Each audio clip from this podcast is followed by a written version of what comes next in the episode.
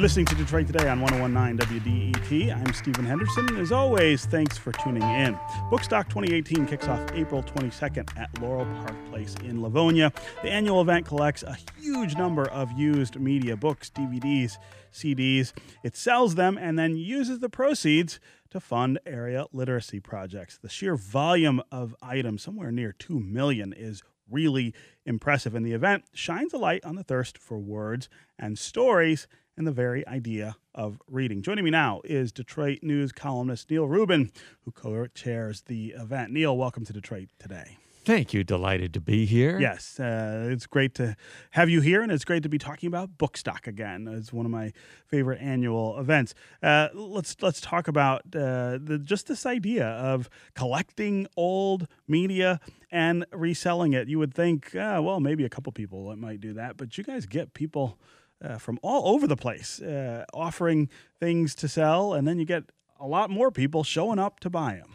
We get people, we've had people from Ottawa coming in for this book sale. I knew it was a great That's used book sale. I didn't realize it was that great. It's a an used- I'm- hey, international used book sale. that's right. I, I, I wonder if they have to declare it at the border. um, but it is. We will have more than 300,000 books, DVDs, CDs, all of that stuff, end to end at Laurel Park Place, wow, which is kind of amazing. it is. and uh, and you you know you mentioned the number two million. Yeah. Uh, this year, the odometer will probably click over two million dollars raised in our I would assume year. See, I said two million items. It's I two was million letting you off the hook dollars. there you go. Right, it's two million dollars, not two million items. It's about three hundred thousand items, but that's still a super impressive number. Both those numbers are huge uh, when you think about. Again, trying to, to to get money to literacy projects to help people read more. Well, that's the idea. It's the best part of rec- well recycling in a couple of ways. First, it gets books out of people's basements and back in other people's laps where they belong. But it's also just I love the notion of we're selling books so that Oakland Literacy Council and and whoever else can help people learn to read in the first place Yeah. or read better so that they can come get more books. Come get more books, right? You're sort of a circle of life kind of uh, organization there, right? Um, uh, talk about how this event started and what year you're in here with Bookstock. Well, it started as the uh, Brandeis University Women's Alumni Club annual sale and became a bit of a you know a local mainstay. Um, that petered out in the early 2000s. Uh, I think the women involved were getting older and the books were getting heavier, and it just sort of died. And oh, Roz Blank, Jody Goodman, Janet Berman, some some local women here in Oakland County said, "Hey, that was a pretty cool thing. Let's see if we can resurrect it." And the first one in 2003, I know about because I wrote about it. You know the feeling. You don't know about anything unless you wrote about it or covered it actually once written about it, right? and uh, and so they the first year they were hoping to get fifteen or twenty thousand books to make it worthwhile. It's grown exponentially. Um, you know the the donations get bigger, the money raised gets bigger every year, and now we're in the sixteenth year, and like I said, we're expected to hit the two million dollar mark in total sales this Yeah. year. Yeah. Uh, this is Detroit Today on 1019 WDET. I'm Stephen Henderson. My guest is Neal Rubin, a Detroit News columnist. He's also the honorary co chair of Bookstock. We're talking about Bookstock 2018, which starts April 22nd at Laurel Park Place in Livonia. Uh, talk about the other elements of uh, Bookstock. There's also a writing contest for young people, right? There is. Uh, it's a wonderful thing. Detroit fourth graders are, with the encouragement of their teachers, you know, we try to get as many teachers involved as possible, write essays, and uh, there are cash prizes for these. And the excitement for the kids. I mean, first off, let's face it, some of them have never seen a hundred dollars before. Mhm, They've never had a mhm. hundred disposable dollars, but just winning. Yeah. I mean, a couple of times the, the winners have literally just jumped up and down in right? excitement. and it, and it's wonderful. The you know, the enthusiasm is absolutely infectious. That is Tuesday and uh That's Teacher Appreciation Day. Teachers with a valid ID get Mm-hmm. 50% off from 3 to 9 p.m. Um, bookstockmi.org, by the way, is the website for this. That's bookstockmi.org. um, because there's stuff going on all week, more than you and I are probably going to have the time to talk about. But uh, just special events. Basically, we get a kick out of trying to lure people in midweek. Yeah. Um, Thursday and Friday, for instance, Bookbuster days. Uh, buy four items, the least expensive one is free, or as I like to look at it, buy 40, get 10 free. and uh, if you spend at least $25, you're in a drawing automatically for, uh, let's see, we've got a signed Dylan Larkin hockey puck. Hmm. We've got Tigers Mm. tickets, which may not be that difficult to come by this year, but still, they're good tickets. And a foursome at Plum Hollow Country Club in Southfield. Wow. And you just get that by, you know, you're in the hunt for that just by spending $25. Yeah, yeah. Okay, so again, bookstockmi.org is where people can learn more about uh, Bookstock. And uh, six, 16 years seems like uh, you'll probably go 20, right? Uh, I at would think this thing this thing has legs and uh, it shows a real appreciation still for the printed book. Yes. Um, oh, one thing I should mention, or people will chastise me: the pre-sale Sunday morning, uh, opening, you know, opening on on the 22nd, uh-huh. 8:15 a.m. to 11 a.m. It's the only time there's a charge for admission. It's twenty dollars, and you get to join the thundering herd, getting first crack, First crack at all all the cool books, stuff. right. But we put new books and merchandise out every day. We clearly can't display that much all at once. Sure. So whenever you come during the week, you'll be all right. Yeah, it's worth coming more than once to Oh, uh, yes. see what's new. Yeah. All right. Neal Rubin, Detroit News columnist, honorary co chair of Bookstock. Thanks very much for being here with us on Detroit Today. Thank you. Nobody pray for me. It been a day for me. Yeah, yeah.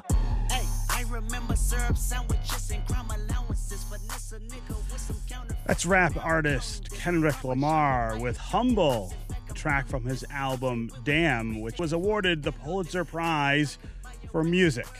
It's apparently not the first time rap has been acknowledged by the Pulitzers, but it's certainly the first nod to the importance and power of hip hop as a genre and a cultural force. What you want? You a house, you a car, 40 acres and a mule, a piano, a guitar, anything. Say my name is Uncle Sam on your dog. You can live at the mall. Since its inception 40 years ago, hip hop has been populated with rappers who speak truth to power from street level perspective. These so called street poets shine light, often controversial and sometimes inflammatory, on the dark recesses of life and society for black Americans. Groups like Grandmaster Flash and the Furious Five, Public Enemy, NWA, and Outkast addressed issues faced by African Americans and inner city communities. Today, hip hop has a solo artist who is carrying on that tradition, Kendrick Lamar. Lamar is a young man from Compton, California, and Los Angeles. Theme is already emerging in his work that traveling, uprootedness, and forced relocation have created lasting and irreparable instability for black Americans. That's the argument posed by my next guest, David Dennis, a columnist and commentator with Bossip.com. David, welcome to Detroit Today. Uh, thanks for having me again. Yeah. So uh, th- this is a really interesting concept. Uh, the the connection that you are drawing between the lyrics of Kendrick Lamar and the history of the black experience here in America. And when I say history, I really mean history. I mean I mean going all the way back to the beginning, uh, slavery and the Middle Passage being the definition of displacement and relocation. You see echoes of this in Lamar's work. Well, yeah, the um, issue of relocation has been, like you said, uh, a, an issue that we've dealt with since the beginning. Uh, slaves were brought here on ships. We were moved to different plantations. Families were split up. Uh, Kendrick Lamar's own neighborhood of Compton was uh, turned into the ghetto that sort of people associated with now due to white flight and relocation um, and gerrymandering and lack of resources. And so in his music, he deals a lot with uh, issues of travel and relocation. Um, his first uh, major album, Good Kid, Mad City, a lot of the conflict happens um, in a van. Uh, that's sort of like the hell for him, as they're tra- him and his friends are traveling through the van and they experience violence. He acts different.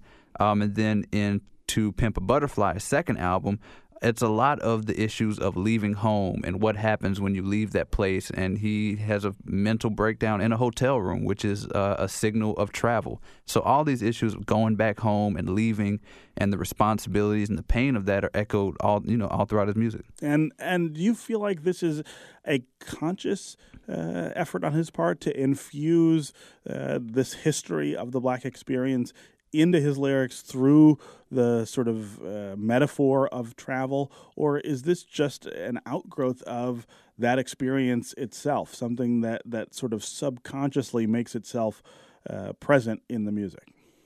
Well, I, I tried to um, treat the music in this article. I tried to treat the music like a literary text, and uh, one of my professors uh, when I was an undergrad, English professors would say that if it's in the text, they meant to say it. So whether they intentionally meant to say it or not, it's in there. And right. so um, once it's there, it's there. So I don't know if he is sitting down and saying, "All right, I'm going to make this about travel, and I'm going to make it through the music." But it's there. You know, if you can if you can parse it out, then um, you can come to the conclusion. So that was what I was trying to do. So I tried not to take any sort of interviews that he's done or anything outside the context of the actual lyrics. And um, so for me, if it's there, it's there. And I mean, the issue of travel is in all of us. We all deal with it as black people and the black community and the trauma that it has created. So whether he intended to or not, um, it, it's there for, for a reason. Yeah. Uh, David, let's talk about prison and family separation. This is also a kind of travel uh, that, of course, the African American community deals with all the time and is a very prominent issue in black communities. It's also a theme that comes up again and again in Lamar's lyrics. I'm the biggest hypocrite in 2015. Once I finish this, witnesses will convey just what I mean. I mean, it's evident that I'm irrelevant to society. That's what you're telling me. Penitentiary would only hire me. Yeah, I mean, um, a, a, lot of it is the, the separation of, of families through uh, prison. A lot of his earlier lyrics talk about. Uh, the police raiding his home and taking and arresting his uncle. He's, he's, driven by a lot of that stuff, and that's one of the things that changed his life in the music. Um, he deals with incarceration, how that splits up families, and how that creates sort of um, where he is. He talks about his lack of, of guidance, and his friends in that van in Good Kid, Mad City became sort of that parental figure for him. He was the young um, guy uh, traveling with them, and so yeah, incarceration is definitely um, a, a major impact on the black community, and it's a form of relocation and travel. I mean, you can uh, make the linear consideration that um, incarceration is just an extension of slavery in America for you know for a lot of people, and there's a lot of big history of relocation and separation that is ingrained in both of those things. Yeah. Uh, what about issues in urban areas now? Uh, around w- what what we are calling gentrification, and there are lots of uh, I think when people use that word, they mean they tend to mean lots of different things, and they all get lumped together as one uh, as one idea. Uh, but there again, there's this travel that that uh, this idea of displacement surrounding the black experience that that in cities where African Americans uh, have lived now for decades in some uh, cases in communities where they have lived for decades they're now finding that it's hard to stay because there are new people coming in with money uh, and ideas of their own uh, and again that displacement theme sort of takes hold again yeah, I mean, um, you know, last time we talked, we talked about Katrina and what the impact it had on New Orleans yeah. and the relocation of black people in New Orleans.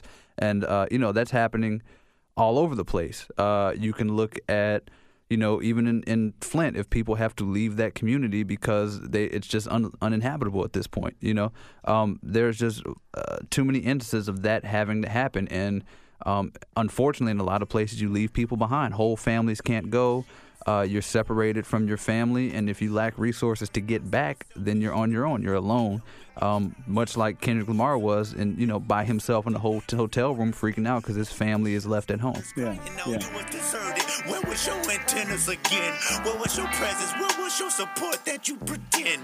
You ain't no brother, you ain't no disciple, you ain't no friend. A friend never leave Compton for profit or leave his best friend, little brother. You promised you watch him before they shot him. Where was your antennas? On the road. Uh, in, the piece, um, you, you, talk about uh, success as an artist uh, for for Lamar as well. This is another kind of traveling. Uh, the, the the being on the road, for instance, uh, as an artist all the time, uh, is a way of sort of separating. And so, in some ways, it's not just it's not always a negative uh, theme. It's just a theme. It's just life. It's just what happens. Uh, when when this is this is the way that uh, you're you're you're living. Yeah, I mean, but un- unfortunately, um, so often in the black community, to be successful, you have to leave. You there's no, there's, leave, right. yeah, you have to leave. There's no, you know, Apple does not have a headquarters in the middle of the hood that you can just go to and work and come back. You have to go somewhere else. And you know, he deals with that guilt. I mean, there's when with us, with the black community, there is a guilt that is associated with that. Whenever you leave and go somewhere, there's always a conflict of are you quote unquote keeping it real? Are you staying to your roots? Have you forgotten where you came from? And that's you know through all of our art. I mean, if you look at even a show like The Fresh Prince of Bel Air, like one of the big conflicts was the Banks family. They're in Bel Air, but have they forgotten where they came Are they from? Has Will? enough? Right. Are they black enough? You know, and Kendrick deals with that. Um, you know, through the lyrics, he talks to. Uh, there's a song to "Pimp a Butterfly" where he talks to on, on Mama. He talks to a younger version, um, I guess, of himself. He looked at me and said, Kendrick, you do know my language. You just forgot because of what public schools have painted. Oh, I forgot, don't kill my vibe. That's right, you're famous. I used to watch on Channel 5, TV was taken. Okay, David Dennis, columnist and commentator with Bossip.com. Thank you very much for being here on Detroit Oh, thank you so much. Yeah. That's going to do it for us on the show today. I will be back. Hope you will too. This is 1019 WDET Detroit, Wayne State's public radio station. I'll see you tomorrow.